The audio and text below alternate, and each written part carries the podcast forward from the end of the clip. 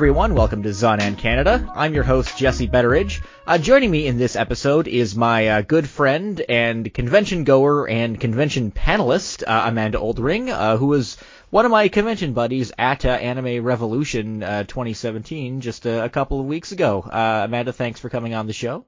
Yeah, it's great to be here. Thanks so much for inviting me, Jesse. Hey everybody. So we are talking about uh, Anime Revolution 2017 on this episode. Uh, we are actually going to be devoting pretty much the whole episode to talking about this one convention, which is not something we we typically do. If you're not familiar with Anime Revolution, which is uh, usually abbreviated as AniRevo for a variety of strange reasons, um, it is the you know, for the most part, the major anime convention that takes place in Vancouver every year. And I don't, I don't know how, how you felt, Amanda. I thought it was okay. Um, it was an okay convention. Uh, it had, it had ups and downs, kind of mediocre overall. I think that, um, depend, that your experience would definitely depend on your reasons for being there. And there's a lot of different reasons why people come to AniRevo I mean, I've been an anime fan, uh, since I was a kid and I've been watching anime for you know, longer than I care to admit now. Um, and that's really driven me um, when I go to conventions and I participate in conventions to come from a, a, a panelist perspective rather than maybe a cosplayer's perspective or a, a vendor's perspective. So, um, you know, I had I had a great time and I had a positive time, but I think that uh, you know overall I'd I'd say that there was room for growth, but that it is a growing con, so that that's kind of what we can expect. So it, I mean, it depends how you're coming at it. I think you know most people, some a lot of people got more than they wanted. Uh, some maybe not so much. I think that the overall result was just kind of you know just kind of average for the most part. And and and again, like I, I think we experienced the convention a little differently from you know people who focus on who might focus on cosplay or um or singing performances, strangely, which is a an oddly prominent thing at, at Anime Revolution, which we'll get into later. Yeah. Um, but uh, overall, it's just the end result is is you know an okayish sort of mediocre con. You would think that a con that is simply okay uh, from a variety of different angles wouldn't have much to wouldn't offer much to talk about, but that is completely untrue when it comes to Anime Revolution. There is a lot to talk about when it comes to this convention. Um, I agree with you completely. oh, so much, and I, I feel like you know we've talked about Anime Revolution a bit on the show before. Um, and I, I think I've kind of I kind of touched on a few things vaguely, but we've never really gotten in depth uh, with it. And I think that this is it is something that demands exploration. I think that AniRevo embodies a lot of the problems we see with with a lot of cons in Canada, or a lot of the situations we see with cons in Canada. Um, and a lot of it has to do with Vancouver as a market. Uh, if you haven't really followed the the kind of convention scene in uh, in Vancouver. It is kind of chaotic, um, and I think there are some. There's a lot of debates about why that is. Uh, I have my own theories. So v- Vancouver is, uh, I feel, one of the most fertile markets for anime outside of Asia. Yet, yeah, it's a wild west in some ways. Hey, in a lot of ways, I think it is, and I, I think that despite that, it is constantly and consistently neglected by the industry. You could say the same about most conventions in Canada, but I think it's especially true about Vancouver and its events and its kind of anime culture. Yeah, which is kind of ironic in a way when you consider Vancouver's uh, existence as sort of a hub in media production. Exactly. Uh, in North America. Yeah, you you have you have such a it's such a entertainment media focused kind of city, uh, and it also has the highest percentage of East Asian population uh, in North America when you when you look at it um, uh, per capita. Uh, I think the last figure that I saw was Vancouver's 42 percent uh, Vancouver's population is 42% East Asian, but that is just when you look at the city of Vancouver. Uh, that number is even higher when you count uh, the entire Metro Vancouver area, including Richmond, uh, the city of Richmond, which is one of the suburbs of Vancouver. If you're not familiar with the geography around here, uh, these things kind of combined should make Vancouver, despite having a you know a smaller population than a lot of other cities around uh, around North America, a real kind of destination for anime, and yet it never seems to get that that attention that it deserves. momentum. Yeah, it, yeah, it, it can't. You. It can't make. Yeah, people, it, it doesn't get a lot of attention from outside of the city, and mm-hmm. for for some reason the infrastructures within the city um, fa- fail to keep the momentum needed going a lot of the time. Uh, there's been a lot of cons that have come and gone in Vancouver. Anime Revolution has probably done the best job of keeping that momentum going, not only of conventions, but I think of a lot of different organizations and companies in the city. But there's still this sort of consistent kind of failure to really tap into the, the, the potential. I think there's, like, like I said, it's very fertile. Nothing can really seem to to get. And you know, it's yeah. interesting, Jesse. Um, I reflect on that a fair bit, and it, it seems almost in some ways that Vancouver is trying to find a, an identity. Maybe there's a bit of a crisis of identity here. We've had so many different cons that are have uh, kind of sprung up over the years and haven't really grown or they've gone in different directions and there seems to be this this sense of trying to figure out who are we who are we in relation to SakuraCon our neighbor just in Seattle how are we different? Uh, what is, what can Canada celebrate, and what can Canada do to attract Canadian anime fans Uh-huh. and Japanese cultural fans that other conventions aren't already doing? Yeah. And not not just Canadian fans. You you a, a key is getting people from like across the continent to come, and that's tricky when you have when we're so close to the border because why come to uh why come to a con in Canada when you can go to if you live in the United States you can go to SakuraCon, which you know is pretty much the best anime convention anywhere even close to this area and the whole uh sort of Cascadian Pacific Northwest kind of area.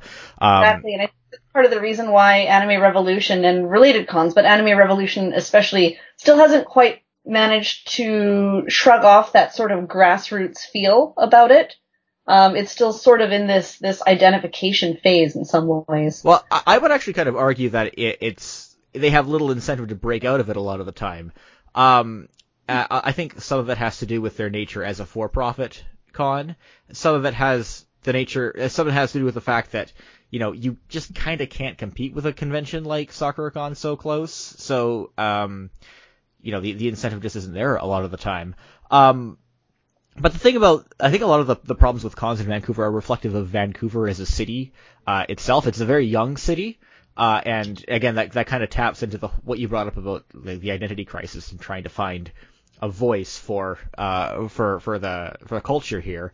Um, and it's also a city that's like rapidly, uh, it, it has you know rapid problems of of growth and uh, unaffordability and uh, gaps in you know in in poverty and, and wages and you, it's a city where you can't really find a good middle ground a lot of the time and all these things just kind of collide in a way that uh, that that makes Vancouver lack a lack an identity to an extent, uh, which is unfortunate. And that I, I feel that Anime Revolution is it reflects the city as a whole in a lot of ways. Uh, in many ways, it is a convention that is befitting the city of Vancouver. Yeah, yeah, I like that idea. In in some ways, you know, some things were done really well, and some things, you know, really could have been changed, or maybe need to go a little bit differently. I really got the sense that Anime Revolution is very much a convention in motion. It's still a, a convention that's really finding its legs, and in some ways, that's that's one of the things that I, I really quite enjoy about it is uh, watching watching this growth process, and it's got a very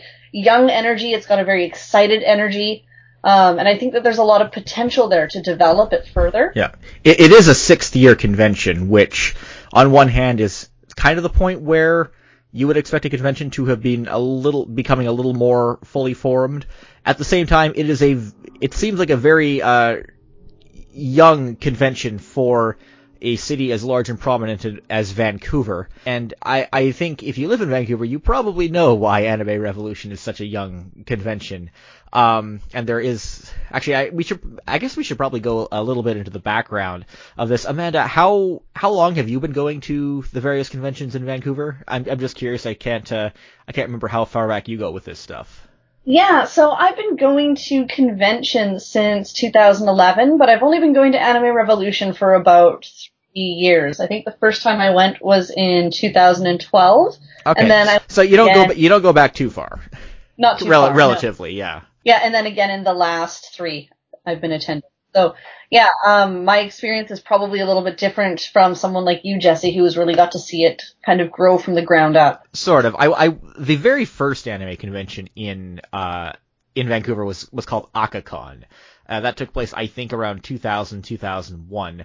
And it, I, I don't know too much about it because nobody who went there really likes to talk about it too much. Apparently it was held at a hotel and, uh, they burned a lot of bridges with hotels in downtown Vancouver, which, uh, made it very difficult for any convention to find hotel space for many years, which is why, uh, again, for many years it was hard for, for anime cons to find a, a good venue because the, uh, the convention center space, which Anime Revolution does use, and I think that that venue was a, a big part of their success. Was just it's just too expensive for most cons who are starting out, uh, and mm-hmm. that's relegated a lot of the conventions we had to just either cheap or university campuses uh, for their venues, which you know I think turned a lot of people off and, and wasn't really befitting of people's expectations for, for a convention in Vancouver. People's expectations, I think, play a lot into uh, in, into the scene we have there, and people have very different expectations from, from what I found. AkaCon, uh, it kind of got things off to a bad start. Um, but their Anime Evolutions, which was not only the anime convention in Vancouver, but pretty much the convention in Vancouver for many years. They, there really weren't a lot of events going on throughout the, uh, the aughts when Anime Evolution was going on, which was kind of strange. Uh, even Fan Expo Vancouver didn't start until about a year after Anime Evolution ended. Anime Evolution actually started out as Anime Showcase, which was run by the Vancouver Japanese Anime Society, uh, VJAS, as well as uh, what used to be the Anime Club at SFU, which was the ARC. Uh, and it was it was just like a a screening night at uh, the downtown campus in, at SFU, uh, and they would just hmm. they would just screen anime, and it sort of turned into a convention, uh, which they ran as Anime Evolution in 2003. At, at that point, it was uh, run by Anime Evolution Corp, and it ran from 2003 to 2010. And it was, and it, you know, it was a, it was a small convention. It never surpassed 6,000 attendees. Um, but, you know, it was popular. People loved it. People had a good time at the convention, even though, uh, it always was, except for one year, uh, it was always isolated to university campuses as, a as a venue, uh, which, you mm-hmm. know, kept it small. They did bring in Japanese bands, but, uh, throughout their entire nine year history, they always, they never once succeeded in bringing in a, you know, an industry or voice actor guest from Japan, which was honestly like probably one of the biggest black marks on the con was that they could never do that because being able to get guests like that is one of the big advantages of running a convention on the West Coast. Um, if course. anything, that's that the, the prevailing mentality is that East Coast cons have great fans, fan fan panelist content. Uh, West Coast cons don't, but they make up for it with amazing guests. And Anime Evolution never really managed to do that. They did manage to get into the Vancouver Convention Center one year, which was their second last year. Uh, which is, you know, I'm still kind of amazed by ho- how that whole thing played out because usually when conventions move to a new venue, they gain it's a attendees. Of growth, right? Yeah. Yeah. Somehow Anime Evolution lost attendees when they moved to the Vancouver Convention Center. I don't know if it was because it shifted from August to June and that really threw people off for that one year, but it was like kind of this kind of shocking moment that, that uh, they they clearly lost a, a, lot of money in the process of of, of when that happened, and I think it was case of growing too fast too soon? Do you think? Like, did you get the sense I that never, I never uh, felt that they grew. They were anticipating a bigger turnout than they budgeted for? I, you know what? I can't really speak to that. I'm not really sure. I, I don't think that they ever really grew that much, especially in comparison to a lot of other anime conventions. I mean, just just for perspective, like a mid-sized convention is usually considered to be about 15,000 people. And I, I, know we had a little debate about this earlier with Anime Revolution. Uh, I, I think they definitely surpassed 10,000 a few years ago. I currently pin them a little closer to 15,000. I think you estimated the, the turnout's a little less than that at this point. Yeah, but in any case, Anime Revolution is somewhere around the mid the mid size convention, which is much bigger than than uh, Anime Evolution or any other anime related event managed to get in Vancouver. It's too bad they don't release their numbers. We could have had a bet going. Yeah, that's the thing. No, uh, none of the conventions in Vancouver ever seem to keep ever seems to release their numbers. Uh, in the case of Anime, little, sorry. That's a little uncommon, isn't it? But I mean, most conventions around the continent release their numbers. For some reason, Anime Revolution doesn't. Um, but in my opinion, I think it's because they're always trying to appear a little larger than they actually are. But they, they are, you know, they're a mid-sized convention, which the early conventions here never really, really never seem to manage to do. but yeah, the for for whatever reason, uh, Anime Evolution's move to the uh, the larger convention center didn't work out, and then they wound up at UBC for their final year. Uh, and then, well, okay, well, technically Anime Evolution, as run by Anime Evolution Corp, uh, is is a defunct event. Um, I still won't get into too much detail about things that, that happened with that convention. The, the event had to end uh, rather abruptly in 2010, and when that happened, it seemed that you know a dozen different groups just kind of rushed in to try to create their own events uh, to to fill the void, and I am somewhat guilty of that as well because I uh, I am one of the uh, lead organizers behind one of those events that sprung up shortly after that happened. But that's when we started to see more events popping up in uh, in Vancouver, and that's when Anime Revolution popped up just a year later in uh, in 2012. Um, yeah, that's great. I'm yeah. pretty sure I went the first year. Mm-hmm. Yeah, and it, it was you know it, it, had kind of a a shady start. Uh, people weren't really sure who they are.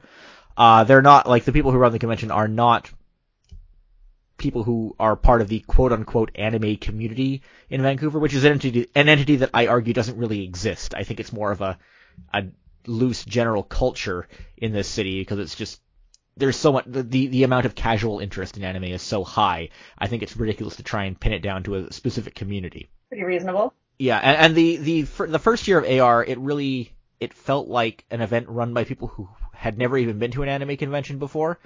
But right from the beginning, they managed to do certain key things correctly and very, very well. Uh, they secured Canada Place, or which is the the East Wing of the Vancouver Convention Center, as their venue, um, which is you know for all of its for all for all the problems that, that building has, it was a much better venue than basically anything else that any other competing event had tried, uh, at least for that style of event.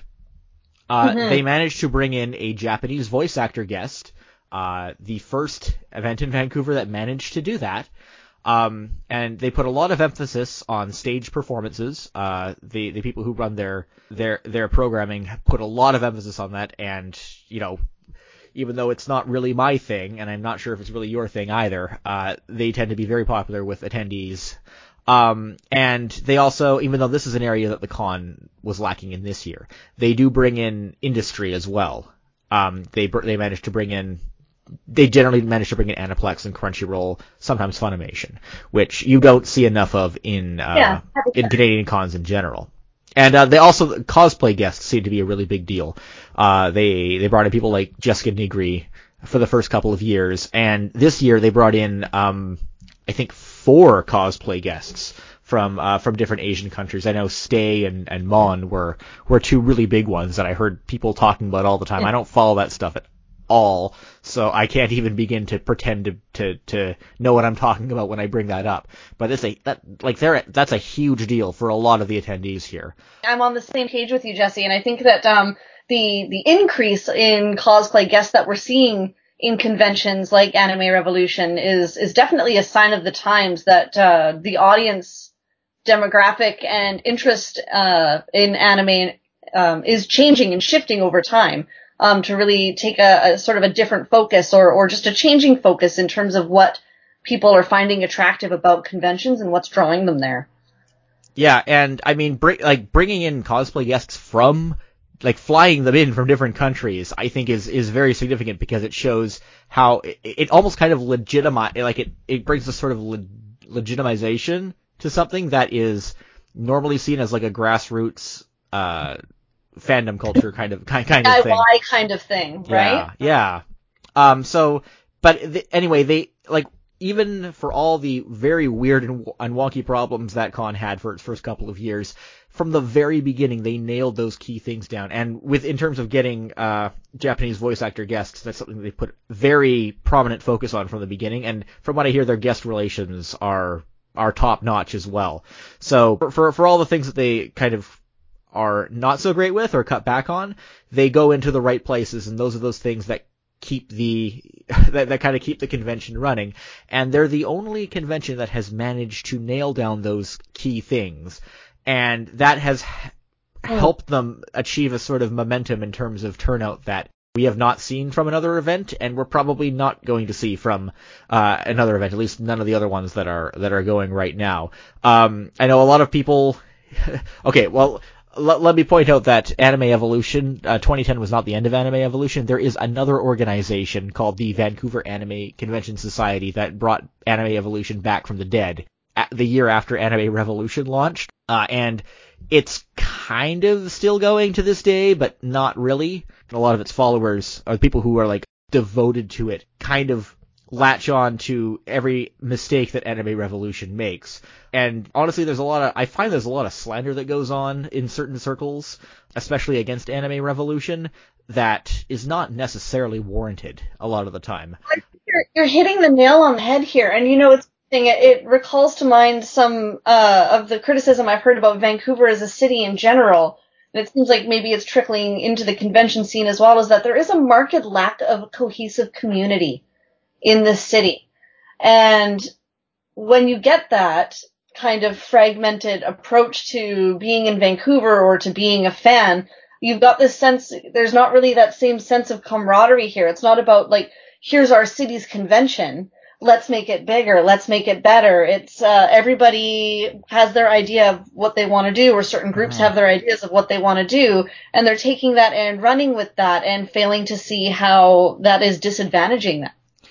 It, it, do I sound really futile when I say that I don't feel that I, I, I think it's useless to try and define or the, the anime scene in Vancouver as a community and think of it more as just a broader culture? Because I, no, I think I, I think it just makes more sense, but. But when it comes to event organizing, I think there's a certain amount of solidarity that is missing. I, I can get behind that idea. And, and to be honest, like when you look at a city like Seattle, I don't, I'm not really familiar with whatever drama they have in that city. All I know is that SakuraCon is a, you know, a stable, well-run convention.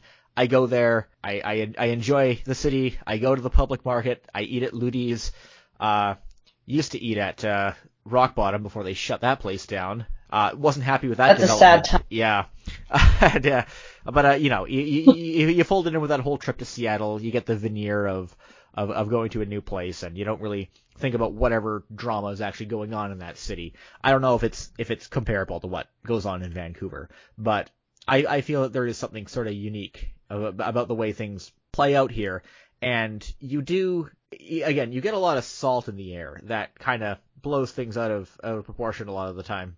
I think when we're looking at this year's uh, anime revolution, uh, you kind of saw that really rear its head to a degree. And I, I mean, I don't want to defend the mistakes that, that Anime Revolution uh, made, but this is the first year that they made a really, really big mistake. Okay, I should point out this. Normally, they're in the East Convention of the the convention center. This was their first year in the West building. Uh, the West building is fucking beautiful. I love that place. I think, I think that's a bit of an understatement. Yeah, it is a magnificent place to run any kind of event. I hope I, I hope that Anime Revolution continues to book this venue. I hope that they continue to expand the venue. If they could use the whole building and make that whole thing devoted to an anime convention, that would be amazing. It is a gorgeous place. Um, and I thought for sure that the year that they moved over to that building, there was going to be some problem in the way that they used the venue. They were going to have some kind of colossal fuck up regarding that.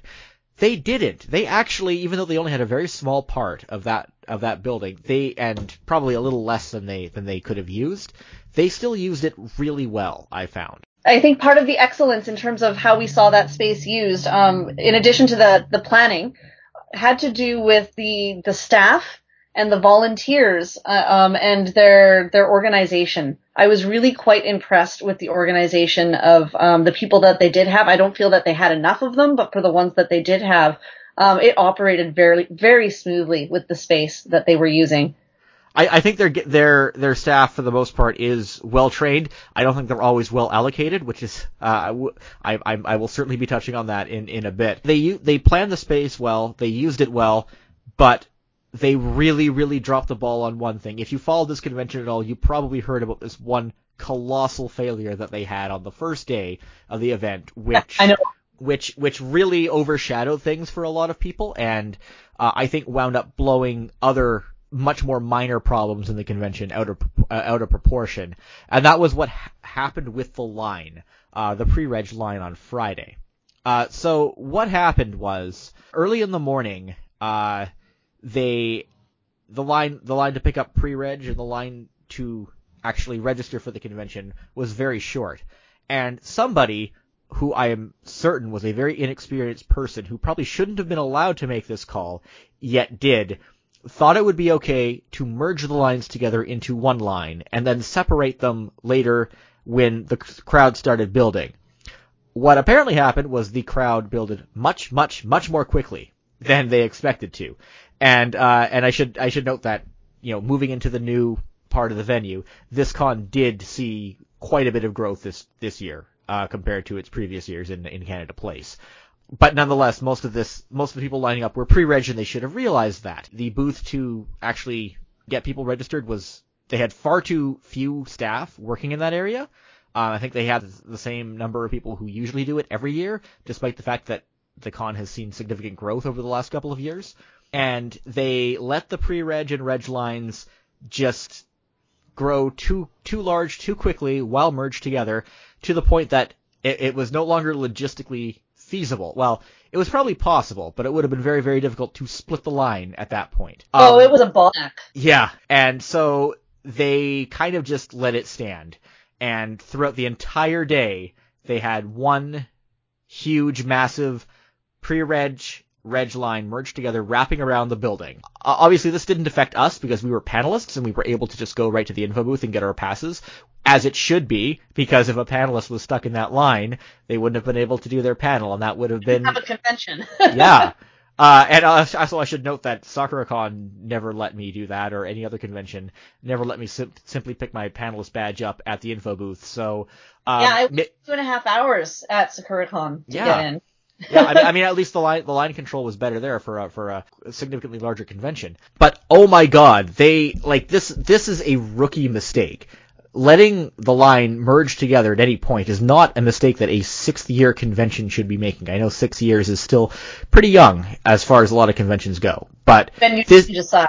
this Yeah. is like convention ops 101. You you do not merge the registered and pre or the registering and pre-registered lines together ever. That is bad, bad, bad. You don't do that. Yeah, it was a it, it was stunning that they let that they dropped the ball on that. And it created a lot of salt in the air. If you f- were following social media, uh, people, especially those who uh, you know like to dig into Anime Revolution, any chance they get, were just having a field day. Even I was kind of ripping the convention apart on Twitter throughout the day because the problem needed to be highlighted. Their their their solution was to keep pre-reg open until midnight. Um, I mean, to be fair, I, I understand that splitting the reg and pre-reg reg lines apart was logistically difficult. Perhaps logistically difficult enough to not attempt to do it.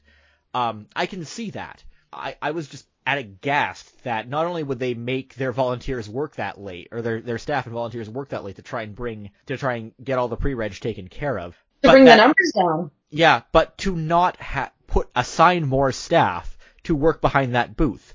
And you know, I know you mentioned that that there weren't enough staff at the at the the con. Maybe that's true, but they certainly should have made some kind of effort to reallocate some of the staff that was working that day. And they didn't do it. They still had, I think, at most half a dozen people handling this massive line of pre-registration and it was a it was a total disaster. Obviously, like this was not this was only an issue on Friday. If you once you got your badge, and I noticed that once people got their badges, they didn't seem to really care anymore. They were in the convention, they were happy. And obviously, the next day, this this wasn't a problem. They had the line split again, and it and it's it is, it is worth pointing out again, showing that Anime Revolution has sort of hit that momentum where nothing's going to stop them at this point.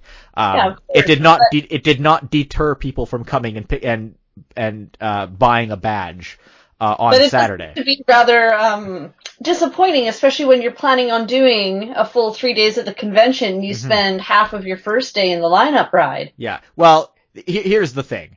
Uh, waiting for three and a half to four hours to get you to pick up your pre-reg badge. This is not an unusual experience at an anime convention. This actually happens all the time. Oh, and Um, it's probably short if you compare it to bigger conventions like PAX. Exactly, and it is worth it is worth pointing out. Uh, if you hadn't heard, uh, British Columbia has had serious problems with wildfires Um, over I, the course that's of a bit summer. of an understatement. This is our wildfire season in recorded history. Yeah, it uh, it just edged out the uh, the 1950s wildfires as the largest, the, the the, the most widespread wildfire uh, situation in BC history. Um, and there was just the uh, see one of the great things about the Vancouver Convention Center is the view is beautiful, and that was basically ruined the whole weekend because there was so much smoke covering the entire view. Um, and of course, if you were standing outside, you were standing in the smoke. Um, I, it, it wasn't quite as bad as a lot of people were making it out to be. And I, I think that, you know, the weather, that, that type of conditions is still nowhere near as bad as standing out in the heat in LA can be sometimes. Um, but yeah, it was, it was a pretty, it was a pretty bad experience overall, but like, not an unusual experience to have at an anime convention. The problem with this three and a half to four hour wait, uh, in unideal conditions, um, was the circumstances in which it happened. It was totally, it was preventable, and they just chose not to really plan well for it or do anything to address the problem properly. Um, and that, like, th- this is the first time that they, like, the con really, really, really dropped the ball and got a lot of attention for dropping the ball on something. That was really bad. I, I, I was, I was really disappointed that happened, and it even, even though I didn't have to wait in line, the line myself at any point, it still kinda dragged things down for me on the Friday. Well, given that, you know, your panel was early in the morning and probably 50% of a potential audience was still outside waiting to get in, I can certainly understand Hey, how that would how that would affect you. It certainly affected other panelists, and I'm sure it affected the uh, the vendors market as well. Mhm. Yeah, I mean there were still lots of people who, who in the convention for sure, uh, even even on Friday. But um, yeah, that's just that's just really bad planning. And uh, I, I know a lot of people were saying that they you know they hope this is the this is the this is the mistake that they hope killed AniRevo, and it won't be. Like you know, Not at all. Like No. this is a three day event. After the after this first day was over, people completely forgot that this even happened and just moved on, as so as is so often the case. yeah, And I think there's a there's a point, and maybe year six is the point when uh, your snowball is big enough and has picked up enough momentum, Mhm. um, has enough notoriety that to a certain extent it will continue to carry itself forward, yeah, uh, despite these kinds of mishaps. yeah, right? ex- So exactly, and that and that's why like regardless of what people think about Anime Revolution, if you want you know to support an anime convention in Vancouver, you, you kind of just have to go with it at this point. Uh, it is, it, I think it is imperative that people just, you know, provide feedback, do everything they can to try and make the event better. Um, and just, just, yeah, because this is the event. This is, this is the one that, that we have and. this is the yeah. event. Yeah. So, uh, g- granted, I don't think that a situation like this is ever going to happen again, but still, you had that, you still had a situation where somebody who I'm sh- sure was very inexperienced and should not have made a call, like merging those lines together, was still able to. So, there's a lot of improvement that has to happen in their, in their ops. For Yeah, certain. and we've we've talked about this earlier in the podcast as well, right? Like it's a it is a growing con. It's getting its legs. Um, it's at the point now where it's really starting to get a sense of self, a sense of voice. It's in the biggest possible venue that it can be in Vancouver, the nicest possible venue. It was their first year there. Uh, the logistics obviously weren't going to be perfect. Mhm. That I have every confidence that next year is going Yeah. to be so much more improved on the hiccups that we saw this year. Yeah, I, I'm sure there was there was a convergence of a lot of a lot of unfortunate things happening over the course of the weekend. Um, and you know, you you heard people. There were a lot of complaints about other things. Most of the other problems at the convention I found were pretty typical for Anime Revolution. Uh, in terms of what I was talking about with staff allocation, uh, another thing that is probably worth noting is the fact that they introduced these UV stamps at the con this year. Yes, we have to talk about the Yeah. UV stuff. So, and I should I should point out, right now we're dwelling on the two big issues that people complained about incessantly with the uh, with Anime Revolution. So maybe we'll try to get through this quicker and focus on, I think, more of the important uh, details with the meat of the con itself. Um, but I mean, we we have to talk about this UV thing. So Anime Revolution every year, unlike most anime conventions, which which um, which are usually content to just simply print out badges with your name with your name uh, pre-written on it and use that for your personal identification. Um, Anime Revolution has always insisted on using these big plastic badges. I think the reason that they use the big plastic badges, um, which uh, is because they look fancier and they feel probably raise the profile of the event. Um, but the actual functional utilitarian purpose of those large plastic badges is that they are supposed to be tradable. They are exchangeable. Uh, and Anime Revolution tried to crack down on that this year. And you know what? I don't blame them for trying to crack down on badge ghosting, which is where people just kind of get in and out of the convention by trading badges with each other. Uh, that's a problem in most cities with most conventions. Uh, I think it is especially a big problem in Vancouver because we have had so many years of just venues that don't really secure uh, an area very well for uh, for attend uh, for convention goers that people just kind of feel entitled to be able to go to an event for free. And I don't blame them for trying to crack down on this. But what they did was because they are so insistent on sticking with these big plastic badges, um, that they actually had this customized UV stamp that they put on people's hands, and they would actually use a UV light to to scan your hands when you're going into certain areas. Um, yeah, and in principle, I like the idea of using a UV mm-hmm. stamp over like an ink stamp, especially if you're going in as a cosplayer and you don't necessarily want this big marked thing that you're going to need to photo edit out later, which, as we know, is increasingly a larger part of the convention demographic, mm-hmm. is cosplayers. So the UV idea, great in theory, but terrible in practice if you're not putting it in the same spot for every single person. And they weren't. I, I would constantly have to like uh, like shuffle my arm around to show them where the stamp actually was versus where they expected it to be, which was everywhere except where it was on my arm. Yeah, you know, if they're gonna play that kind of game, stamp the badges.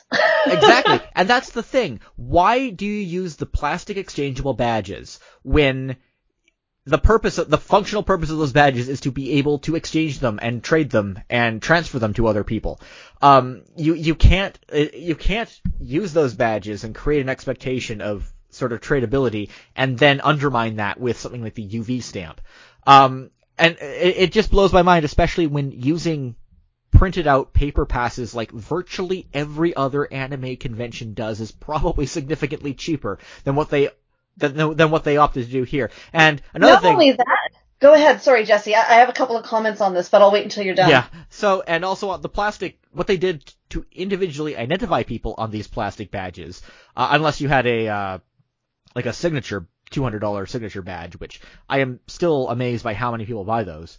Um, they would actually just write your first name and first initial on the back of the badge in permanent marker. And I, you know, I'm not gonna explicitly say how you could get around all of this at the convention and still trade badges. Um, but I, I will point out that uh, rubbing alcohol takes permanent marker right off cleanly well, that's exactly right.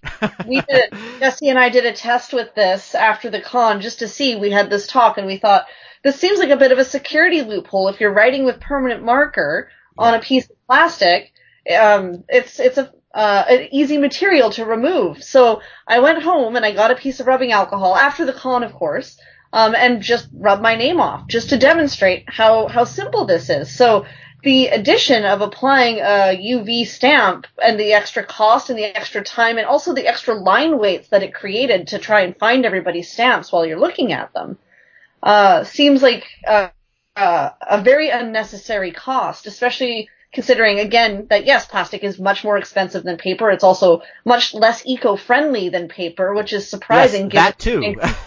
is supposed to be the greenest city in the world. I know, right? Uh, you know, if you're gonna go paperless, fabulous idea. Get a mobile app or get people to return their badges at the end of the con.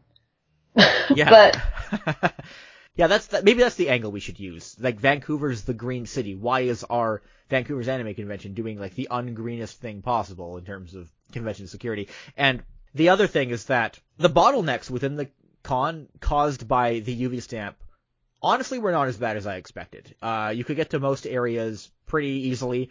Uh, there were times when a lineup formed outside of the dealer's hall due to the UV, due, due to them checking the UV stamp on every person who came in, but they usually just kind of gave up after a while and just went with the badges instead. Um, again, it did get a little bad a couple times, but never anywhere near the disaster that it could have been, and I at times expected it to, uh, to be. Yeah. So It's a lovely idea in theory. In Yeah. practice, the materials that they're using have left some fairly substantial security holes that the their system isn't going to solve. Yeah. So maybe we should rethink that a little bit more. Yeah. But here's the thing that bothered me the most about that about this.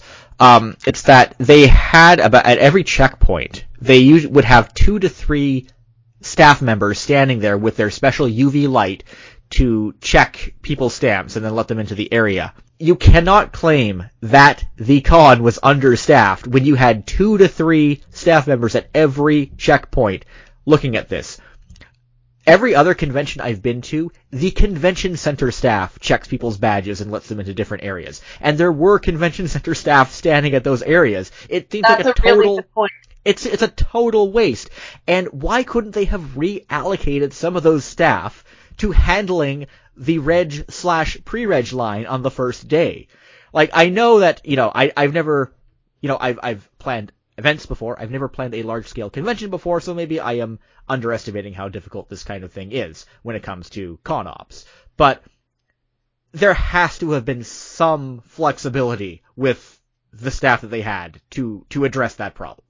Um, I feel that the staff was just not be as well trained as they were.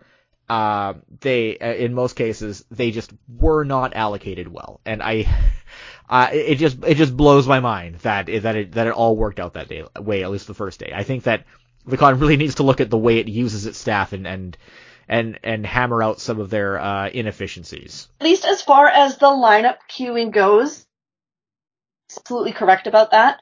Um, my experience from a panelist perspective, I was very impressed at the way that their staff were distributed for panelist management. Oh yeah, that, that, Um, that was had- great. Yeah, so in each of the panelists' rooms, they were equipped with door staff to check numbers. They had uh, each room had their own uh, staff or volunteer manager who would be responsible for holding up cue cards, for making sure that the event ran smoothly, and most importantly, for liaising between panelists and the tech team to make sure that um, audio, video, and uh, projector equipment were running smoothly and that computers were connecting correctly. Um, they had uh, music in between panels that was run. It was it was super well considered, given the logistics and time concerns that panels often have, especially if there are technological difficulties.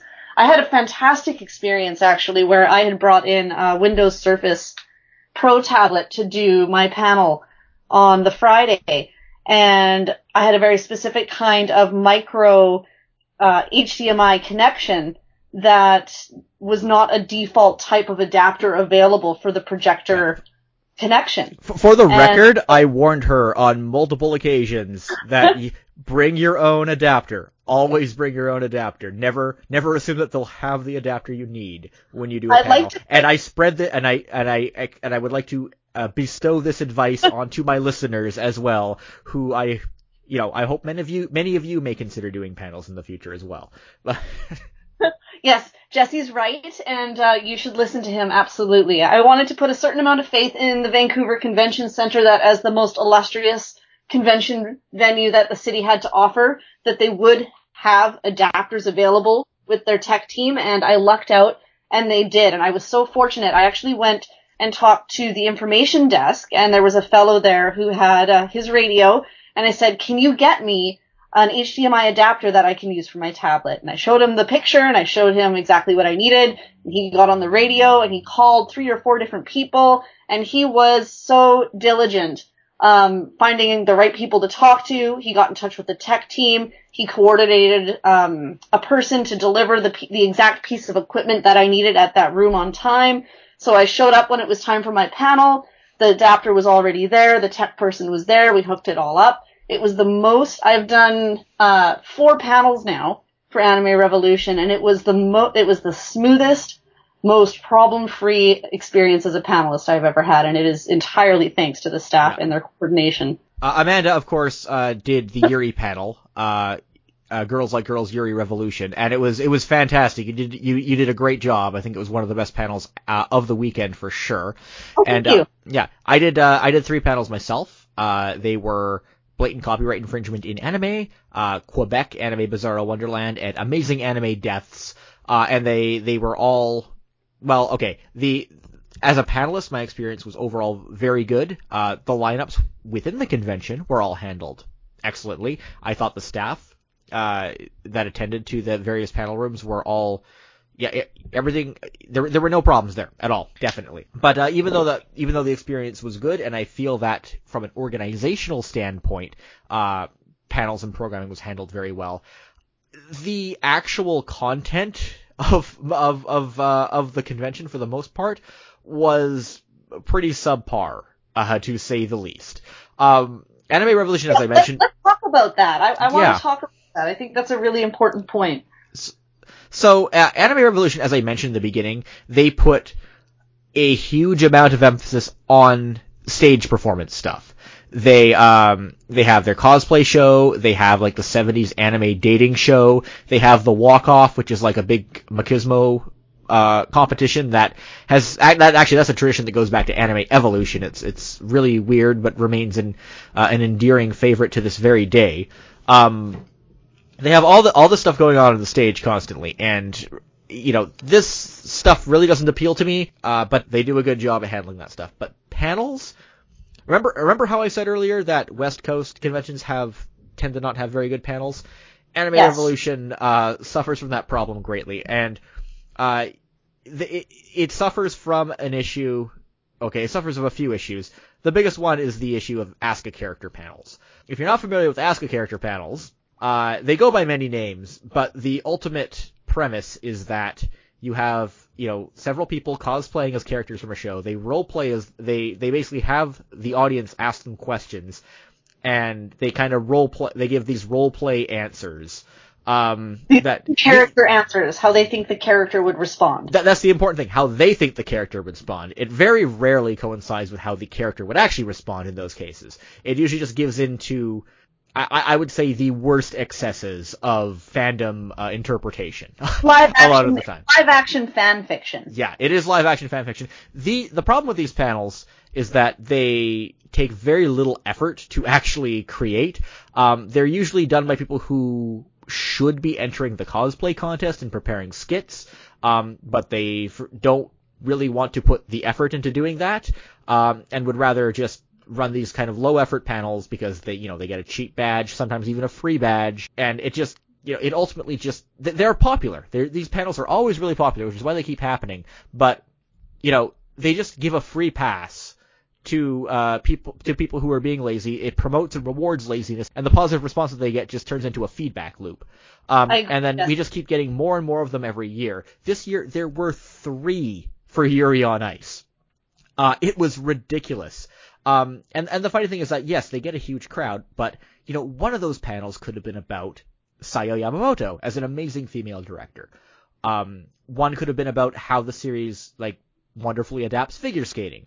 Those panels would probably get a similar attendance to the, you know, the low effort ask a character format. Absolutely. So my, instead. my general stance on this kind of thing is that if they're popular and people like to go to them, great. Make a craft room or a volunteer space where you can go to do your, your role playing game the same way that you would have a gaming center where people can go and play werewolf. Just make it a free, just make it one free for all room for that. yeah, you know, or like have a karaoke room or something like that, that you're doing that kind of thing and that can be like part of your convention experience. You sign up, have a great time, it's a lot of fun. Leave the panelist space and the panelist time for people who want to devote energy to more critical content or more uh, a thoughtful analysis or portrayals of the anime that we love. Yeah. Uh, I, I think it would be better is if they had a rule where if you're going to do a panel about a specific anime, you have to give some kind of lecture style presentation that looks at the, you know, the production, the storyline, the themes, or, or the broader fandom of a specific series and actually analyzes and discusses it in a, in a, uh, informative or creative way. And that would probably discourage most of the people who run these panels from doing them that way. Um, I think that would be a simple solution. Uh, Now, I, I know that Anime Revolution, the last couple years was actually a lot better at trying to prevent panels like these from taking up a lot of space, but I was told, and I talked to the, the head programming director at, at Anime Revolution about this, and he, he told me that there was a shortage of content being submitted, and there weren't as many people submitting panels as usual, and I can believe that. Uh, I, I believe him when he says that, but you know, I, I still think that the, the kind of situation where you have three Yuri on Ice Ask a Character panels is the type of situation where you should be proactively avoiding it. You should be, you know, looking for people who are going to do better panels. Why, there, like, there was no feminism in anime panel. Every convention has a feminism in anime panel. It is not difficult to find somebody in any urban area not it doesn't have to be like an activist kind of city. It can be any city. You'll find someone who can talk about feminism and anime for an hour. I know, and you would consider Vancouver being the the hotbed of social activism and having such a large anime fandom and anime community, um, an academic community. We've got two major universities here and a number of colleges. Um, you would expect that there would be more of an interest or more of a demand for fans to, to talk about and have an outlet for these kinds of creative works and these kinds of creative panels. So where are the people? Where are the panelists? There are people they can tap into, uh, and they, they just kind of, uh, overlook it a lot of the time. Um, or it's just, it's just clearly not a priority. They don't prioritize this, this kind of content at all. Um, it, it's pretty frustrating. It feeds into the fact that, you know, our panels were pretty early in the day. Uh, there were less substantial panels that were getting emphasis uh, in the in the prime hours. Um, like like on Saturday, my Quebec panel, it was at 10 o'clock in the morning. The turnout was was pretty low. It was like 50 or 60 people turned out for that, which is about what I expected for a panel about you know anime in Quebec at 10 o'clock in the morning. Um, and then my anime deaths panel was at 9:30 p.m. Good time slot for that panel for sure. But I had this huge gap in the middle of the day on Saturday, and I had there was literally nothing to do at the convention. They they didn't have they don't have like a manga library uh, or even, like you said, even something like a karaoke room or something you can just kind of drop into and have fun. They only have two screening rooms, uh, which is I think the fewest I've ever seen in an anime convention. I don't think I've ever seen another con with fewer than four. I was also surprised at the size of the screening rooms, and I don't mean that in terms of the the number of seats. I mean that in terms of the size of the screens. I, they were very small rooms. Uh, and I mean, they had very small crowds, to be honest. And I think that's because they weren't really well planned. They were th- those screening rooms were at the bottom of the priority list. And uh, in previous years, they've like screened movies uh, in the in the main theater hall. They didn't do that this year. They didn't. They actually didn't screen any actual anime content in the the main events theater. They just it was all stage fandom based stuff. And I think that you know it, you you saw you saw a theme of a- actual anime content being downplayed in favor of of just sort of fan, fa- content. F- fan content, and I think it just got it's gone way too far in that direction. This is the problem you see at a lot of conventions, but I think that they're not really conscious of this problem at Anime Revolution. Most cons at least make some kind of effort to sort of, or at least major cons, make some kind of effort to to to sort of get more of a balance going. I didn't I really feel there was any kind of effort for that at, at, I don't at know if that's necessarily true though, Jesse. If you look at the the audience base coming to conventions and what a high percentage of, um, like you said, like those ask a character panels, those cosplay related panels, they're the heavy hitters because so many cosplayers, um, in addition to being anime fans, but also who are there to learn about how to create Worbla armor in a certain way, what kind of uh, makeup techniques should they be using to get the desired character effect, these are really popular and the demand for them is growing. And I think part of the reason why Anime Revolution is growing as fast as it is is because it is being very blatant about its uh, willingness to include that kind of content. Um, really trying to market itself as a cosplaying convention in addition to anime. And I, I, I agree with you, the anime is suffering for that, and there's a serious risk that it's going to knock its legs out from under itself. Um, but I don't necessarily. I, I would argue that that kind of did happen this year, actually. um, and, and I, I disagree with any kind of positive spin you can give for, for Ask a Character panels. Those things are, uh, they are an actual serious organizational problem at conventions, I feel. I feel that, uh, more substantial panels could attract just as much a crowd and get people just as pumped up. But it's, it's, it's almost like putting effort into your panels being discouraged. Uh, hmm. yeah, I agree with that. So a, a number of problems here. The problem is that even from from a sort of fundamental planning perspective, the the panelists were treated well, the panels were were, were handled well.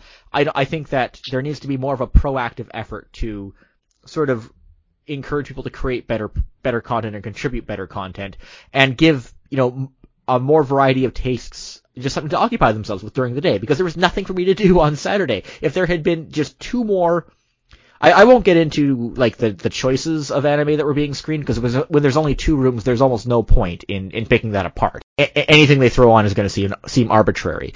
Um, but they they really should have had at least two or three more screening rooms. Uh, and if they do get another level of the anime of the uh, of the convention center next year, that should be their priority is getting more screening rooms going, more rooms that you can just kind of crash in crash down in and, and just check out something that you, you've been meaning to see or haven't seen in a while or want to see again. Um, absolutely, absolutely. Because as as amazing uh, an art form and a community as the cosplay community is, if you take away the substance that is driving this fan culture, um, at the expense of, of the fan to just provide more space for fan culture, eventually you're going to run out of of substance entirely, yeah. right? You need to continue to build on the media that has is driving this this community forward. Yeah. And if you if you go to this convention, I urge you, if you listen to this show, like please consider trying to like contribute your own or submit your own panel idea. Just do something. Do something to to sort of achieve this balance because uh, again, you can complain about the problems with Anime Revolution all the time, but it doesn't matter if people aren't actually making an active effort to make the convention better. And trying to submit more interesting panels is a great way of doing that. Uh, I, I highly encourage it. Um, yeah, yeah I think worth noting, Jesse, you don't need to be a professional to be a panelist. You don't oh, need hell to no. be a renowned public speaker. You just need to be a fan and have something to say about anime. This actually sort of brings me to another issue, and this is this is an issue that goes outside of this convention. It's, it's another issue that taps into Vancouver as a very unique market um, for anime, which is something that I think that the various industries and related industries to anime should be paying attention to. We have this weird phenomenon, this that only happens in Vancouver. As far as I know, this does not happen in any other city in North America, where we have a variety of amateur idol groups that uh, basically dress up and do their own performances set to uh, existing songs from series like you know, some, some specialize in Idolmaster, some specialize in Love Live, some specialize in the other versions of Love Live. Um, I think usually they, they do pre-choreographed dances that already exist. I think some of them do their own as well. Um, this happened, this started happening a few years ago. There was a group called Van 47 that started trying to get, uh, uh, performance time at the various conventions going on in, in Vancouver. Now we have other groups like Natsu Heroes, there's Zeus, there's Decaloid, there's Boyish 7, Sigma, Shooting Star Idols, EPS Infinity. I have probably missed like three of them in this list because every time I go back to try and uh, check to see all the different amateur idol groups in Vancouver, I always like discover one that I hadn't heard of before. Yeah, you know how remember how when we were kids it would be like, let's go to your buddy's garage and we'll start a band. Yeah, it's like like it's like let's let's start our own idol group. That's literally what's happening in Vancouver right now. Like these groups are all trying to like build their own fan bases. They have their own followings. Um, there is like ridiculous drama going on between these groups that um, I understand is getting very intense and ridiculous, and I have to like restrain myself from trying to to keep up with it a lot of the time. It's so prominent as well. Uh, these groups appear at different events. They uh, not even just anime events. They like perform at various festivals uh, and and and like like uh, municipal events and across the different uh, uh, suburbs of, of, of Metro Vancouver. Um, and it's just this really, really, really weird phenomenon that happens here and nowhere else. Um, and I have a, a bit of a theory about that. As I mentioned, that Vancouver is like this fertile market that is constantly ignored by the industry. Um, and a lot of it, I think a lot of it ties into the large East Asian population. When you look at cities like, say, San Diego or San Francisco or uh, or Los Angeles. Uh, the I think that the interest that exists for uh, Asian idol culture in those cities is like there there are outlets for it. The the that industry kind of pays attention to those cities. There are events and promotions that happen there. Those sort of entities, those industry entities, they do not give a shit about Vancouver. They completely ignore Vancouver. Um, even though, th- like, it's a, I would argue, again, a much more fertile market, uh, than, than, than they are despite the lower population. This is sort of how they deal with it here. They just make their own groups and, and, and, and, and just sort of try to, uh, recreate that idol fascination and obsession in in in the city and, and just kind of build it all from scratch because it does the actual feel very industry Vancouver, doesn't it? That Yeah. Very it's got that grassroots feel that Anime Revolution still is very much has in its un, in its Yeah. undercurrent. Um, it's uh, it's definitely something I think that does help that convention stand apart from other conventions and is part of what makes it so interesting. Uh, it would be great to see a space continue to exist for these kinds of fan communities, Yeah. but we uh, we definitely need to continue to develop more substance from the media side as well and from the industry Yeah. side. like I think that if the actual like if you know the actual so-called idol industry complex were to, to try and have more of a presence in Vancouver, I think it could benefit these groups. They'd uh, they may get a higher profile or uh, it may expand into more interesting things. Who knows? I still don't really know what to how to feel about this whole amateur idol thing. It's it's such an interesting phenomenon that I can't be entirely negative about it. And uh, I should point out that like again these these these groups are at every anime event. They they are constantly competing with each other for for slots on on stage time and and things like that. Um, and there's a like the idol showcase at Anime Revolution is a huge deal. But each of these groups, in their quest to you know build their fan bases, they each kind of get their own panel, or, or at least several of them, the more popular ones, have their own panels at Anime Revolution, which is is so weird because you see that, but you don't see you know say the the you don't you don't see any panels devoted to actual idol groups or actual idol culture in Japan and actually exploring that. You just see these amateur groups building, amassing their own followings, or, or using convention panels as a way of amassing, as a way of amassing their own followings. And Yeah, you know, you really have to be careful about that because there's certainly a risk of a bit Yeah. of uh, Japanese erasure happening there and uh, content erasure when you are focusing on the the Western interpretation of that or the Vancouver interpretation of that at the expense of understanding the, the history and the context and, and all of the amazing things about idol culture that are so that are inspiring these groups to exist at all. Yeah, like I, I hell, that's th- there. You could probably do like four different panels just talking about different angles of this issue uh, alone. That would probably attract huge, huge crowds and be much more substantial than than a lot of what we get at the convention. there you go, But- listeners. If you were looking for an idea, there's your idea. Hell, hell, a panel about the idol.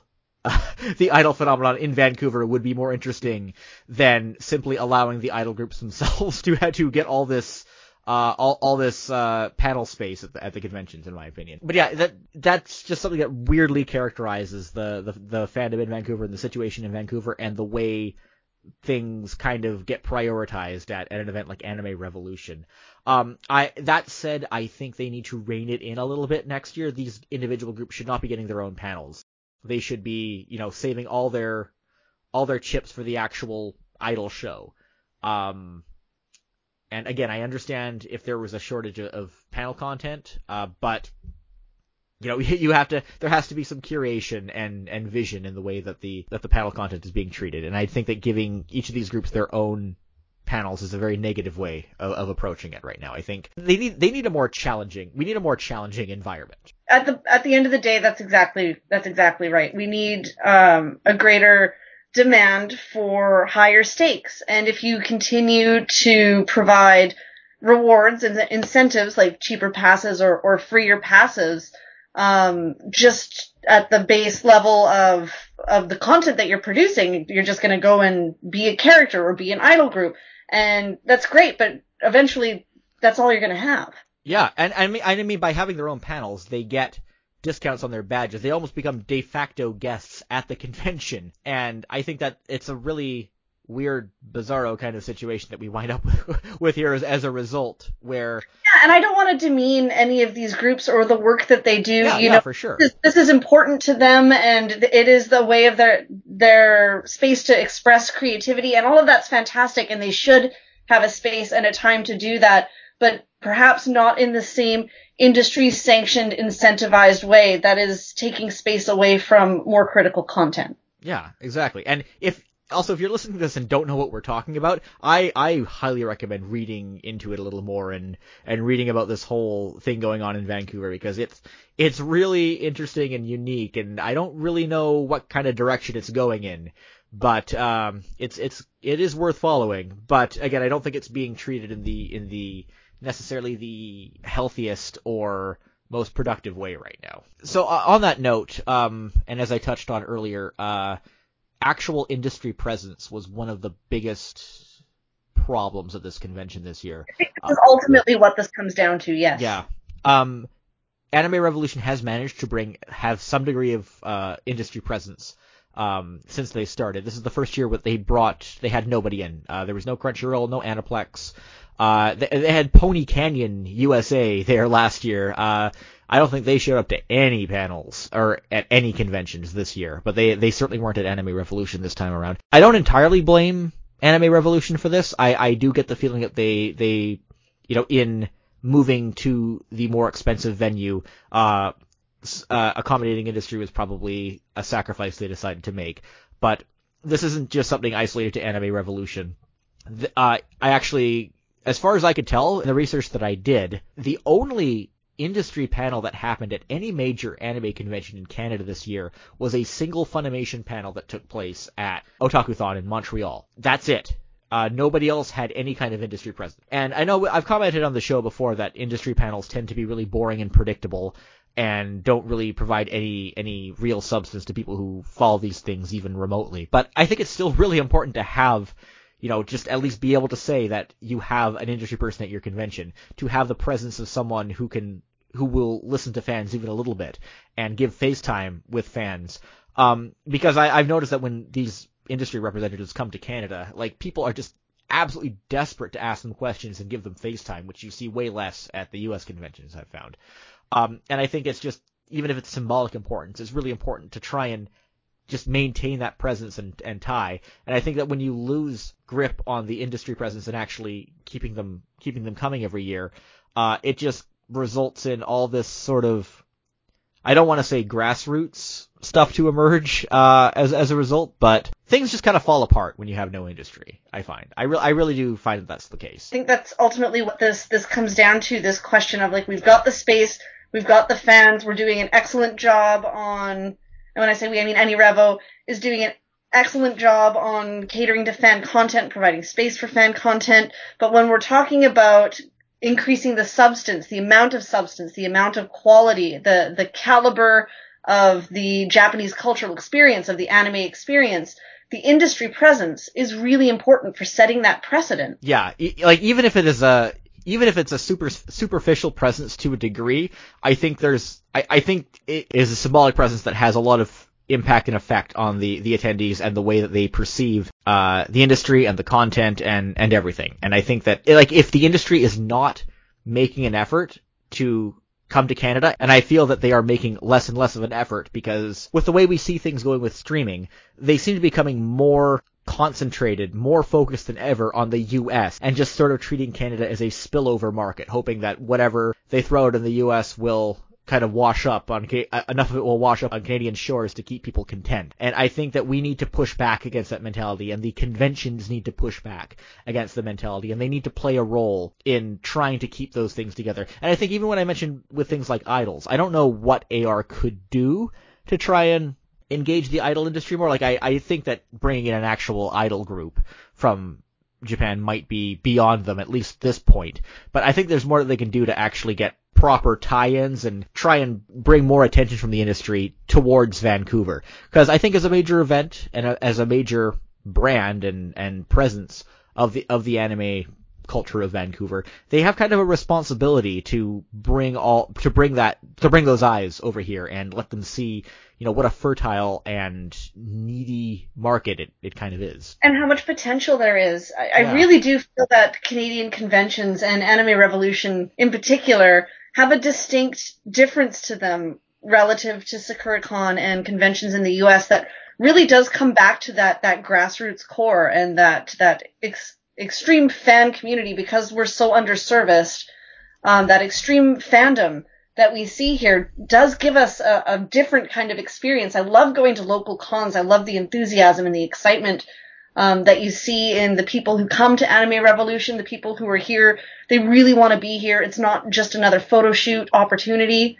Uh, and there's something really special about that. And I think, you know, if, if industry presence were to um, gain on that marketability, they would recognize that there is something distinct about Vancouver and that's worth their time. Another big problem with the lack of industry is that things like bootlegs tend to get out of control when you don't have that sort of legitimate industry presence. One thing that has been happening with a lot of conventions across North America is that they have been separating their artist alleys and exhibitors hall. And the reason oh, is because this, yeah. yeah, yeah, they're trying to uh because you know the thing is that you could make the argument that all fan art is copyright infringement is bootleg, is illegal.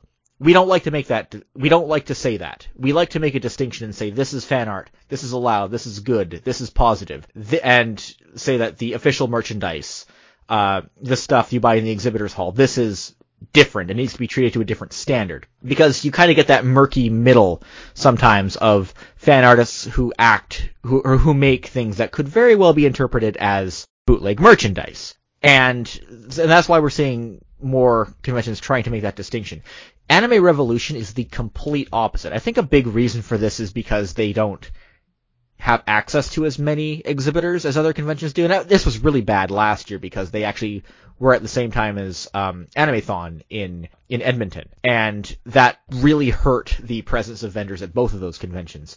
Um, but here, the lines between the Artist Alley and the Exhibitors Hall were blurred completely the only distinction seemed to be how much money a certain kind of seller, seller was willing to pay for a table. Because there were artists who were selling essentially bootleg merchandise out of uh, out of more expensive vendor tables uh, in, in a lot of cases, and there were some vendors who were selling hundred percent bootleg merchandise. Uh, if you bought if you were at Anime Revolution and you bought anything at all from the pop-up shop, um, you bought a bootleg. That stuff was like some of the most blatant bootleg stuff I've ever seen. The pop-up shop in particular, they need to be banned from this convention. They should not be allowed to sell things at any convention ever. I saw some other sellers who I, who tend to sell more legitimate merchandise at other events, selling bootlegs at Anime Revolution. I'm pretty sure because they felt they could get away with it. I know that they, they're obviously you know, maybe a little desperate to get vendors a lot of the time, but they really need to crack down on this. They, they need to do something about it. They need to at least make it look like they care about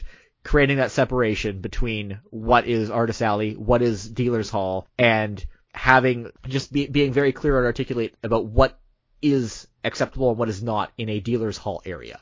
Um, I, I've, I think I've been harping on this, maybe not on the show, but certainly uh, in in feedback I've given the con for a few years, um, and they they seem to fluctuate with how well they deal with it. But this has got to change for sure. Um, I know that this is, I think this is a problem with a lot of Canadian conventions as well, just because we we don't have as many potential exhibitors here as American conventions do, and you know you got to have a big exhibitors hall when you have a convention.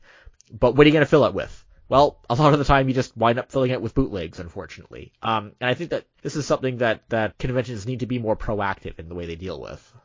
You know, I do want to make a quick comparison here. Um, also, just again on this thought on fan communities and grassroots communities, I was, despite the amount of bootleg that was happening, quite surprised at the volume of fan related content and artwork that was being provided and produced. Yeah. There were so there were so many artists. I think the the fan vendors, the fan art vendors were probably double the size of what we saw at SakuraCon the the Artist Alley area was, you know, it was it was it was big. They had a lot of they had a lot of great stuff there for sure. Um, I think that they could they should probably give more space to the Artist Alley, honestly, uh, especially espe- especially if they have trouble finding finding proper vendors. But they I, need they need to make that distinction. They can't they shouldn't be using spillover from the artists to fill vendor space because it just creates that gray area that lets like the really bad bootleg sellers flourish.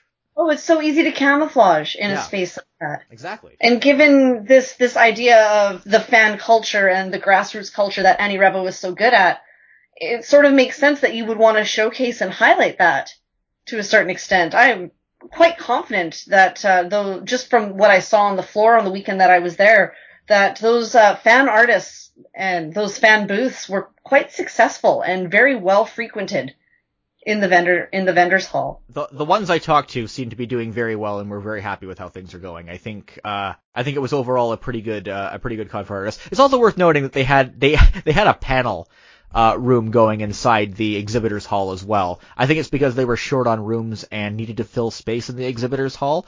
Um, and to be perfectly honest, it wasn't anywhere near as bad as it probably sounds. Uh, the the panel was was easy to ignore. If anything, I think that ha- being in the artist alley was probably more distracting to the panelists than it was to. Easy to ignore is probably not good news for the panelists. Yeah. um, it was a questionable decision. I hope that is one thing that they don't have to do next year. Um, but yeah, I think uh really what should have done is use that space for the maid cafe. Yeah, they had the maid cafe sort of uh upstairs sandwiched in did, did, did they have it in the room that had the uh the good view or was it sandwiched in between that room and the uh and the the main theater? I didn't I actually didn't get close enough to notice. I think I think yeah. a I think a wedding had the room with the nice view booked. Yeah, no, I think they were sort of I could have this confused with another area, but I think they were sort of on the main floor um, just off uh, towards the sort of the what do I want to say the not the south side the the west side of the convention the opposite side from the panel halls just kind of around the Starbucks area. Mm-hmm. Yeah, and uh, it seemed like it was kind of a small small space, but it you know seems if you were going to generate that kind of traffic, having people go through the vendors hall to eat and back again would probably be a much better use of that space. Yeah. Also, just going back to the, vendors hall, there's there's a lot of stuff you could do to fill that space for sure. I think uh, they they may, there's a lot of thinking that can go into that that could arrive or that could cause them to arrive at a better idea than let's put a panel room here. Um, and here, here's another thing. I brought this up with you. I brought this up with I think a dozen people. Actually, I think I brought this up with everyone I talked to at the convention. Nobody knew what I was talking about.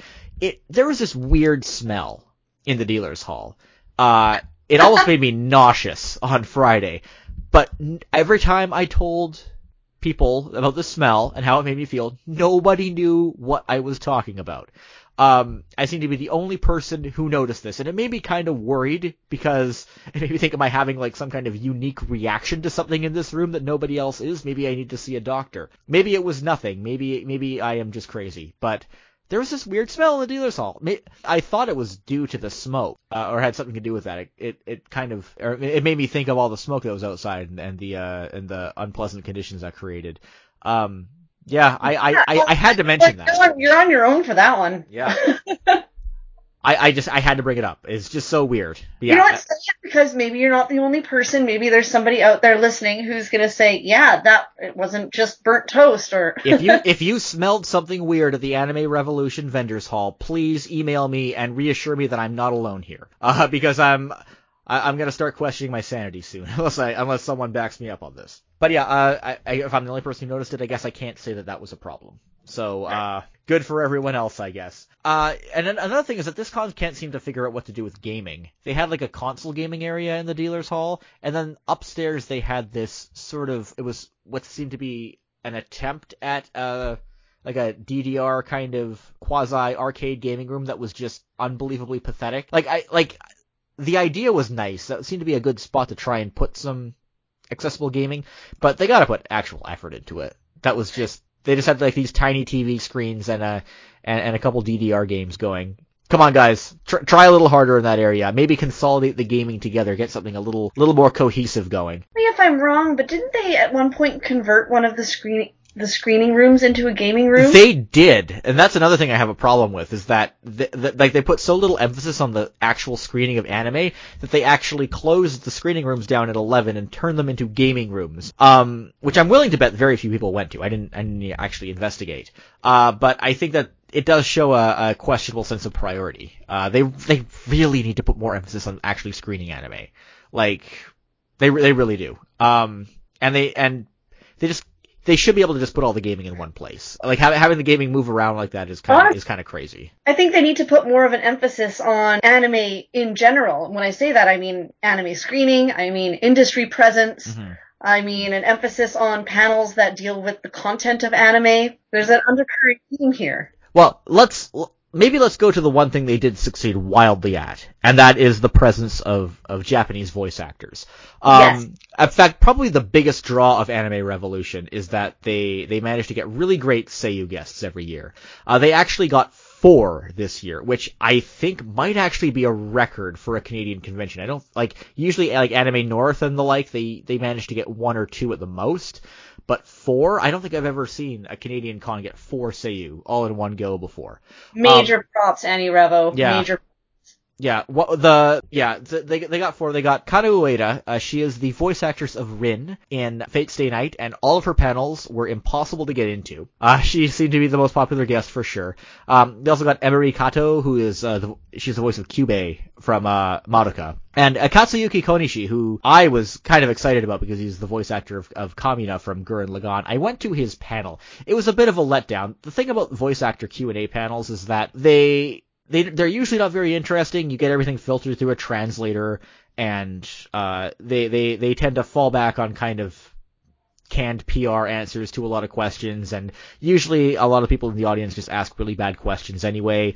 Um, you don't get a lot of interesting things going on. Um, and you know there was a lot of that. Uh, when I was leaving, uh, or, or before I left, I made a last minute decision to pop in on uh, Shizuka Ito's uh, panel. Um, she's done a lot of roles. Uh, I mean, she was Himawari in the uh, Triple X Holic anime. Um, she is perhaps more notable uh, as Akeno in uh, High School DxD and Liliana in Queen's Blade. Uh, in fact, I think that she has popped up in just about every titty anime that has come out over the last uh, four or five years. Like the roster. Yeah. So my oh, my other con buddy uh, who I was hanging out with during the weekend, David, he uh, he he said that we should go go to the Q and A. So I dropped in because I didn't really have anything else to do. And I got to say that panel was a blast. It was uh, it you know she didn't really give canned responses. She was like kind of going off the wall with, with, with perverted answers. She was for for a good portion of the panel, she was just talking about other voice actresses' breasts. Um, and it was just it was really funny. I uh, I I'm really glad I popped into that panel. It was a lot of fun, and it it sort of went against what I usually expect from from uh, Japanese Seiyu panels. Uh, but I gotta, I, another thing I gotta give them props for, and this is something that Anime Revolution has done every year, is that they don't just have Q&A panels with their voice actors. They actually do a live voice actor recording. They play an episode of an anime with the with the sound muted, uh, and they actually get the voice actors to perform as the characters. And I, I think someone at Anime Revolution must know uh, Takashi Taka, uh, Takadera. He's a voice director from Japan. Uh, he has come to the convention, I think, the last four years, and he has hosted these live voice actor recordings. And he actually like, coaches uh, the voice actors as they're doing the episodes, and they do different takes. And you know, obviously, it's actually I, I don't feel it's really staged at all. It does feel like a like a like a pretty uh, earnest effort to recreate uh, a Seiyu recording session. Uh, and it's it really is a joy to watch. I'm I'm really it's a really great concept, and I am glad that they do that. And it's one of the one of the highlights of the convention for sure. It was definitely the the highlight of my Saturday at the convention. Um, uh, granted, I, I do think they need to start branching out a little bit. Uh, I know obviously they they must have connections at at a talent agency in Japan, which is why they bring keep bringing in so many uh, voice actors. It'd be great if they brought in you know a director or a mangaka or a storyboard artist uh, or or something like that. Someone who works in another aspect of anime. production side. Yeah, exactly. I I still think the best kind of panel is when you have an artist and give him a tablet and a projector and just let him draw and maybe answer questions while doing it because you get to actually see him in the live creative process. That's or him or her, I should say. Sorry. Um, I I think that is the best kind of content you can get at an anime convention most of the time. And I think they, Anime Revolution, I know that, you know, again, getting these voice actors is part of their successful formula they don't want to break out of. Um, but I think they need to get out of that comfort zone a little bit and, and try and get different types of guests. They they are ready for that for sure, and I, I'd love to see them branch out. You know, they're they're building that momentum. They're growing. They've got the fan base. They've got the convention space. Now it's time to ramp up the quality. or uh, most importantly, just get out of the comfort zone. Just try different things because, and I this I think this is a criticism that goes back to the fact that they are a for-profit convention. Uh, as long as they can keep kind of exploiting the successful formula and still being the only game in town that can tap into those few key things that allow an anime convention to gain momentum, they don't have a lot of incentive to break away from that. And I think that people really need to get on their case about it more and, and request more diversity from the con. Because it would just, you know, it'd make it a better event overall in every way for sure. Yeah, I think that's a really great way to kind of round it out. Mm-hmm. Um, I thought there were, like you said, it was okay. They, some things they do really, really yeah. well. Um, in particular, the inclusion of voice actors, and that's uh, and in that fan culture and the grassroots culture are all done really well. So I, I guess the big question is, uh, the the con for the full weekend costs seventy five dollars. I hear people calling this con expensive, and I, I actually don't agree. I think that uh, for seventy five dollars Canadian, it is worth the price of admission, and I think that people who complain about that cost are kind of out of touch with how much most conventions actually cost. What What do you think, Amanda? What do you, do you think that it's it, it's worth the, the price of admission? I would say, especially given the value of Canadian currency right now, that it, uh, if you were trying to go to a convention in the states, or if you're from the states and trying to go to a convention in Canada, either way, you're winning. Yeah, I, I would say that if you live in Metro Vancouver, d- despite all of the the issues that that we've talked about. Um, I think Anime Revolution is definitely worth going to. Um, for better or worse, I, I honestly think it is the best convention in the city. Some may argue that Fan Expo Vancouver is better. I am personally not a fan of, of, of Fan Expo at all. I think that Anime Revolution, it, uh, it taps into my interests a little better than that one does. But yeah, if you live in Metro Vancouver, I think it is absolutely worth coming to. Uh, if you are driving distance from Metro Vancouver, um, I would say come, don't get your expectations too high, but if you're coming from like Washington or something, you know, you can enjoy the low dollar, uh, at least, uh, and try, try some good food, uh, while you're up here as well. I will say, I don't, as much as I, I am waiting for this convention to become good enough that I can recommend people to fly to Vancouver for it, but I can't. It is not good enough to justify flying to Vancouver in my opinion. Uh, unless next year they get a guest or a performer that you absolutely must see. I do want to make one small caveat uh, to that, and that is mm-hmm. if you are a rural Canadian living in British Columbia or in a neighboring province, mm-hmm. um, keeping in mind that AniRevo is the third largest convention that we have in yeah. Canada and is probably the largest on the west side of Canada. If you're going to go to any convention this year, and you need to put out the money to do it because you live really far away, this is probably the one you're going to do it for. Yeah, absolutely, for sure. When I, when, I guess when I say driving distance, I I should expand that to people who live in like the more eastern or northern parts of British Columbia as well. And uh, yeah, for sure. Yeah. Uh, yeah, we had a lot to say about that uh, con for sure. Did you have any other final thoughts you wanted to share, Amanda? Well, I just, uh, I think ultimately what I'd like to say is that as a local con, I love being able to go to local cons. There's something really awesome about the fact that my city is doing something so big that I can go and have a great time at the weekend and go home and sleep in my own bed at night. You can't replace that experience. Local cons are great, and if you want to continue to have great local cons, it's really important that you go to them. Um, and that you contribute to them. Uh, again, going back to this idea that if you've got an idea or you're passionate about a particular part of Japanese culture or Japanese anime. Like get out there, make your voice heard because that's so important for keeping that momentum going. Um, I was really impressed at the turnout and the enthusiasm of the people who came, given that we were basically smoked out the entire weekend. We you could not see across the bay to North Vancouver. The view of the convention center, which should have been spectacular, was mostly just gray haze, and yet despite air quality concerns, which, you know, some people had been saying on the news was comparable to Beijing in terms of air pollution. Despite all of these setbacks, people were lining up for hours, longer than they should have been, but they were there. Um, that's really quite a spectacular feat in terms of fan commitment, in terms of the love of the genre in terms of the love of the media, and it, it's such a beautiful thing to see in this city. I really want to see that continue to grow. A- Anime Revolution, I think there's there's as we have demonstrated, there's a lot to talk about with this convention. I think uh, I think I think it's one to keep an eye on. I'll be there next year in all likelihood for sure, doing more panels, uh, and it'll be interesting to see where it goes moving forward for sure. I can't wait to see what the next few years have in store. Thank you so much for inviting me to speak today and to participate in your podcast, Jesse. No problem, Amanda. Thanks so much. Uh, thanks to everyone listening for tuning into Zonen Canada. Uh, you can reach me on Twitter at Zonen Canada or email zonencanada at gmail.com. Amanda, where can people find you on uh, online or social media? Well, I keep a low profile on the internet, so please just contact Jesse, and if you'd like to hear from me, then uh, I will go through him. Okay, fair enough. Uh, the theme song is by Ultraklystron. You can find it on his album Packet Flood, uh, which can be purchased at ultraklystron.com.